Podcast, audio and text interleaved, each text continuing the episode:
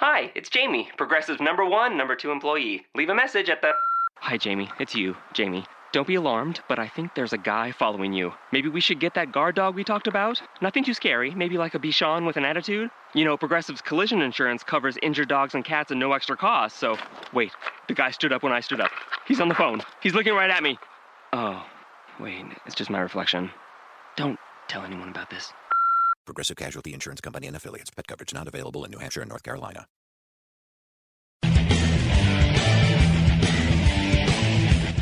You are Locked On Jazz, your daily podcast on the Utah Jazz. Part of the Locked On Podcast Network. Your team every day. Locked On Jazz, the 21st of September, live from New York on the NBA broadcast meetings. We'll take a look at the small forward position, a quick run through on Gordon and Joe Johnson, and then sit down with Joe Johnson for Get to Know. It's all coming up on today's edition of Locked On Jazz. How are you? I'm David Locke, radio voice of the Utah Jazz, Jazz NBA insider. It is Locked On Jazz, part of the Locked On Podcast Network, your team every day. I'm in New York for the NBA broadcast meetings. Had a wonderful time last night uh, with Alan Horton and Chuck Cooperstein, some Timberwolves and Mavericks and Craig Ackerman Rockets and Tim Roye Warriors and Dennis Neumann Magic and Mark Champion Pistons and just hanging out with just an honor and a privilege to be a part of this group and uh, a lot of different comments about the Jazz. Some said I think you got the eight spot. Some told us you think you got the four spot. But generally, everybody loves uh, across the board what Dennis and this uh, franchise has done and are equally kind of interested and excited. I, I rode back on the bus with Chris Denari, the TV voice of the Pacers, who told me a bunch of great things about uh, George Hill and who he is. Uh, and he says, you know, we'll be his favorite league pass team. So the excitement around the Jazz is uh, definitely happening across the league. And uh, I was talking to Mark Kestecher, the uh, new national ESPN voice, and he's like, hope we're going to make it out there for some playoffs. And so everyone's kind of there on the same level uh, as we are, hoping uh, very much uh, for the same concept of what's uh, taking place uh, that we that we feel about. Uh, I'm gonna shorten the show a little bit today because I got to get to the broadcast meetings and it's it's pretty early in the morning here in New York. So I just I'm gonna kind of fly through this a little bit more than I than I usually do. Um, with pins across the world and those kind of things, I'm just gonna quickly pass on and really the crux of the show today is going to be sit down with Joe Johnson and let you get to know him. Um, our small forward position, you probably know pretty well, which we're looking at. I mean, this all obviously depends. If Joe starts, then Gordon doesn't count here. But for a lot of time, Gordon will play here. Um, Gordon obviously has, has moved himself into the top 30 players in the NBA, trying to make a move for the top 20. Uh, you know, 20 points, five rebounds, five assists, overgeneralizing a little bit. Uh, just, you know, a game that is developing. Uh, late game situation is going to be interesting as he plays with better players uh, on the floor this year. Will he be better late in games? Uh, the work he's put in in the offseason has the organization wowed. Uh, he's taking it to a completely different level. He's hovering around 235 right now. He'll probably drop down to 225 by the time he works his way through the season. Uh, but just watching him play, uh, the game's very easy for him right now because he is just so, so strong uh, across the board. So it's a it's an exciting time, I think, for for Gordon uh, as he just is committed completely and remarkably to being, uh, you know, try to be one of the elite players in the league uh, as he gets the help of Joe Johnson on the floor as a small, or Trey Lyles in a spread floor, Rodney Hood developing a little bit more. His life should George Hill. Uh, you would hope that his life uh, continues to get a little bit easier uh, across the board, and I think that's what will be very, very interesting uh, to see this year is whether or not how he you know progresses and what he's able to do um, with a, a, supporting cast. The other one is just the burden that Gordon has been carrying over the years, uh, basically playing the point guard and having to hold down everything. I think it'll be very interesting to see whether or not he's able to. Um, if that you know be a little fresher. I think he's worn out both the last two years, uh, and we'll see whether or not that that changes. Uh, Joe Johnson will be and is still really good. Um, you know, Monday without having practiced on Saturday and Sunday, uh, Joe suddenly uh, in the open gym on Monday was probably the best player on the floor, and so that's still in there. And uh, 35 years old, I don't know how often you know we'll see it. Uh, I think you have to probably let him have some, you know, good rest and, and work it uh, correctly. Uh, obviously, his his numbers have declined the last few years.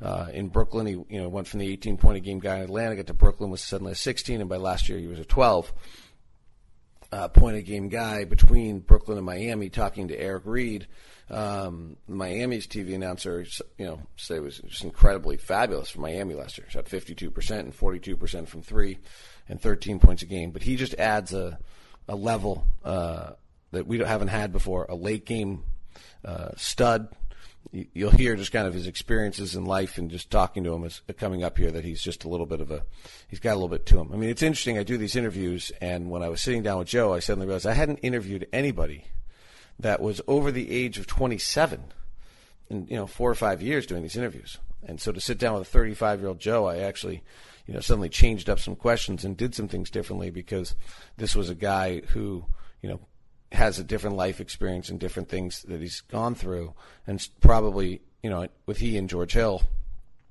uh, and Boris Diaw, probably have to change up my questioning a little bit. Uh, you know, this is guy who was all rookie in 2001, 2002 while playing for Boston, so uh, he has been around uh, quite a bit. Uh, Quincy Ford is another small forward on this roster. He he'd have to knock somebody off to make this team, but God gave him a gift of body, and he's he's a pretty talented player, and uh, it will be interesting to see whether or not he can be forceful enough on the floor to uh, make this team. It's not unhurt. It's not. It's not a crazy thought. There's there's a chance that he actually makes this team um, if he has a good camp because he's physically so so skilled. And then Joe Ingles. Joe Ingles, I think, becomes more valuable as he plays on a better team. Uh, when you're asking him to do uh, the right amount of stuff. He does it really, really well, and is one of the best catch and shoot guys in the NBA last year. And particularly if you get in the right corner, he's deadly. So there's a quick rundown of small forwards. I apologize, I just need to get to meetings, but here's an extended time uh, with Joe Johnson. Remember to on the Locked On Podcast Network, there's Locked On the NFL with Matt Williamson, Locked On Fantasy Basketball with Josh Floyd, and Fantasy Football with Vinny Iyer. Add those to your list of podcasts you listen to. And each of your favorite NFL team is out there as well on the Locked On Podcast Network. Your team every day. Get to know Joe Johnson. If you took me back to your hometown, what would you show me in your hometown? If I took you back to my hometown, what would I show you? I would first take you to my high school, Little Rock Central. That's uh, very historic. Uh, I don't know if you know anything about the Little Rock Nine uh, the segregation, uh, that's where it started, man. So I would definitely take you there and let you see how great it is. If you took me back to your childhood room, what did your childhood room look like? My childhood room was the best. I had I had my whole I had I got I had four walls in my room and they they were all covered with posters, basketball posters from from Michael Jordan to Penny Hardaway, Shaq, Kobe, Magic, uh, Scottie Pippen, uh, you you name them, I had them covered. To my homecoming king, I was homecoming king my senior year in high school. I still had that hanging up in there, pictures of myself, obviously, and uh, yeah, man, it was dope. It was dope. What was a great day when you were a kid? You knew it was a great day in the Johnson house or for Joe when, when what was going on when you were a kid? A great day when I was a kid, man, is when the sun was out and I was able to hoop on my goal, man. That was a great day because, you know, when you're younger, you don't have to worry about bills and things of that sort. So you don't have no worries, man. You just wanted to, you wanted to be a great sunny day so you can go out and play. What's the first hoop you ever played on? The first hoop I ever played on uh, was a mini hoop of mine that I that I got when I was younger. Man, when I say younger, like I was uh, really too young to even remember, but you know I've seen so many pictures. Uh, you know, a little play school hoop I had inside the house when I was probably I couldn't have been no more than three, four years old. And what about court? Like, where did you guys go play when you were kids? Uh, when we was kids, we used to go play at the elementary school I went to at Badgett Elementary. Uh, that was kind of like in the neighborhood, and it would be packed up there. So that's kind of where it started for me. Double rim. Yeah, it was a double rim, a stiff double rim. Like if you ain't, if you wasn't shooting all net, it was not going in. But the nets changed or nets? no, it changed. yeah, definitely changed. That's old school. Who was your favorite player growing up and your favorite team? My favorite player growing up, uh, it was Michael Jordan, man. Uh, I, I, grew up watching Mike uh, and and just watching the Bulls when they three-peated. Uh, then him retiring, coming back. So, yeah, that, that was my favorite team, and he's my favorite player. Who's the first person that ever saw the, the spark in you or realized that you had the talent to make it in this league? Uh, the first person to see the spark in me is my uncle Tracy.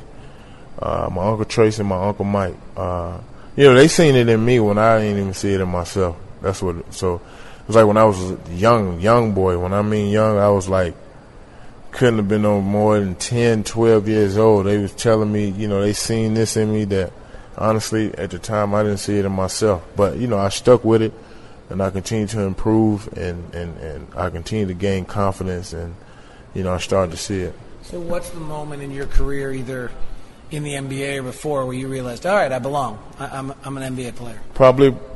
Oh, and when I got, oh, you saying when I was when I got to the NBA? Yeah, either. Uh, it probably happened for me when I was it's my third year in the league. Uh, I'm playing in Phoenix. I'm playing with Stephon Marbury, Penny Hardaway, Shawn Marion, and they trade Stephon Marbury and Penny Hardaway. And it was kind of like, all right, listen, it's your turn to step up and play. And when we traded those guys, I didn't really know. I didn't really know how it was going to be for me, but man, it, I went from like averaging like nine points a game to like 17 a game. So that's when I was like, okay, all right, yeah, nah, now I feel I really feel like I belong. What was it like to play with Penny after he'd been on your wall? Man, it was uh, it was great, man. A great friend of mine still to this day. Uh, I looked up to him so much, and I and I enjoyed the times that we were out there on the court playing with playing with with one another. I don't know if you know this. So Rodney's a huge Penny fan, right. and I guess supposedly has old tapes of him and watches him and all that kind of stuff. Yeah, I mean, I mean, as as as basketball players, especially us as not just us as NBA players, but you know, inspiring basketball players. Man, you do have guys that you like to watch, and you know, probably take some little stuff from their game here and there. Who have you taken biggest pieces from in your career?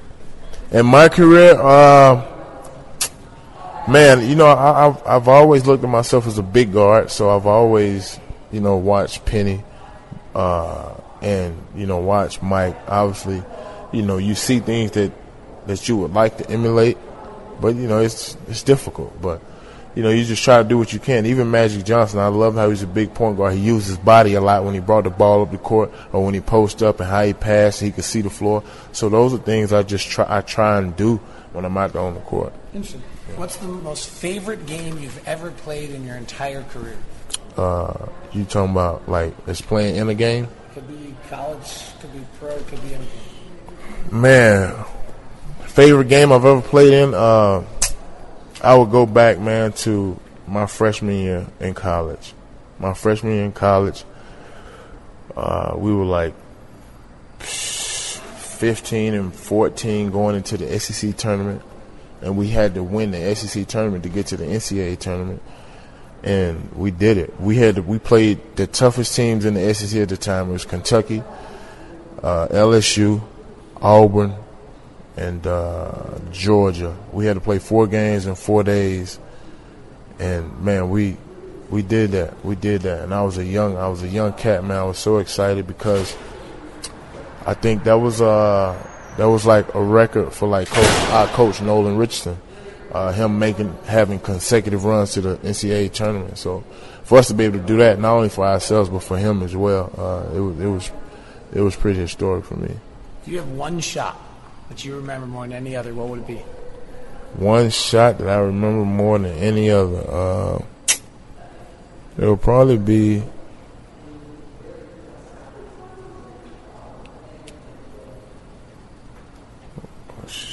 It would pro- you know what? It would probably be the Phoenix game uh, when I was in Brooklyn, the buzzer beater, because uh, it wasn't like a catch and shoot. I, we got the rebound, the ball came to me. I had to go the length of the court and you know in my head I'm got the clock ticking down, and it wasn't no more than four or five seconds. I was able to get in the lane and kind of shoot a little floater, and before the ball even go through the net, it was like I knew it was good when it left my hands, and I don't know. That was just a memorable. Maybe because I played in Phoenix, but that was a memorable shot for me. You've always been a great late game clutch. I mean, you have some of the best clutch numbers of anyone.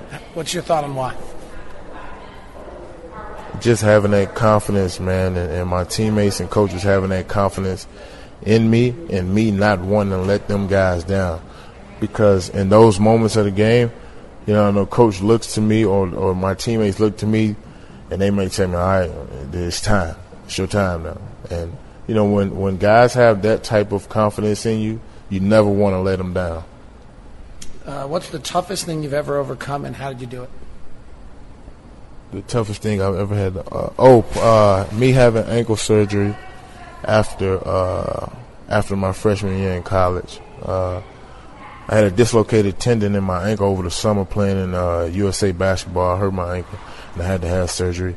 And it was, it like, it was frustrating a lot of times uh, because I honestly didn't know how I was to come back from it. My ankle, from the incision I had, uh, it bled for like, man, um, over a month. So like even like when I started rehab, like two three days after my surgery, like it's bleeding during rehab. So I'm rehabbing every day. Even when I work out, I get done, my socks bloody. Like you know, and it just, I just couldn't. I didn't have that umph. I couldn't move. Like like it was a struggle, man. That was tough. Why do you wear number six? Uh, honestly, there's no significance uh, to it. I've, I've I started my my number is number two. I started wearing two uh, when I got to Phoenix because I wore 24 my whole life, all through co- all through like coming up, high school, college, and then I got to the NBA. I got drafted by Boston. Obviously, so many of the numbers are retired that you can't get no nothing with a two really. So I went with 31. Then I got to Phoenix. I was playing with Tom Gugliotta. He was number 24, so I had to go with. I just stuck with two. I went with two there. Then I went to Atlanta, played, had, wore number two for seven, eight years. And uh, when I got to New York, man, I just wanted to switch it up. I went to seven, and when I went, when I left New York, I went to Miami. I played a number two, and then when I came here, you know, I wasn't, I didn't try and call Joe English or anything or uh, Ingles to uh, to to get number two or anything. I wasn't, it wasn't that big of a deal for me, so I just went with six. All right, let's go on the road with Joe Johnson. What's your favorite city to visit? My favorite city to visit. Uh, honestly, probably, it probably would be Atlanta, uh, be, because for me that's that's home away from home. That's as close as I get to play. No, I take that back.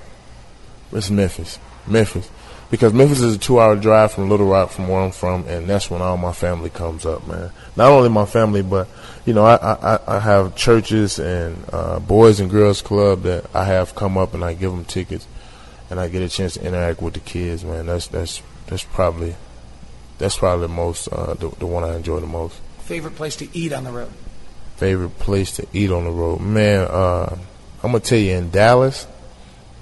They got this truck stop place next to the hotel, and they have the best chicken and brisket. And, oh my god, I can't even. I don't even know the name of. it. I just know where it's at. I'm following you in Dallas. what is the one thing you cannot travel without? The one thing I cannot travel without my computer.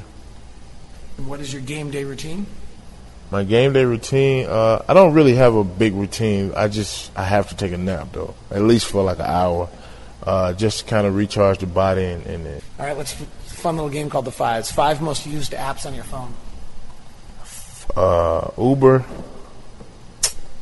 uh, Postmates, but I don't know if they have Postmates here. You know what Postmates is? I'll tell you about it. Uh, Uber, Postmates, Instagram, uh, what's this one app? It's like a shopping app. I can't think of the name of it, man. That's sad. Five movies Joe Johnson says we have to see. Five movies that you guys have to see. Uh, if you haven't seen it, old school movie Harlem Nights, uh, Above the Rim, Uh, Boomerang. Uh, the Goonies. That's my. That's just be my favorite movie. Uh, All right. Um, all-time NBA starting five, according to Joe Johnson. all-time NBA starting five. I gotta go with Magic, MJ, Michael Jordan, Magic, Michael Jordan. I'm gonna go with Scottie Pippen. Uh, Kevin Garnett. And Shaquille O'Neal. All right. Last thing for you. Time to play word association. I'll say a word. You say the first thing that comes to your mind. Utah Jazz. Karl Malone. Quin Snyder. Uh, Missouri. That's what. Strawberries. Bananas. Jay Z. Beyonce. Ice cream. Cone. Cleveland. Cavaliers. Three pointers. Uh, two pointers. Miami. uh, D Wade. Steve Nash. Phoenix. It takes a lot to get excited about a bag, but most bags can't save you 20% on auto parts. That's 20% off headlamps, 20% off oil filters, 20% off virtually anything you can fit inside the 99 cent Napa reusable bag. So tell your buddies there's a bag they just have to check out. Quality parts, helpful people. That's Napa Know How. Napa Know How. At participating Napa Auto Parts stores while supplies last. Minimum three items. Exclusions apply. Offer ends 10 17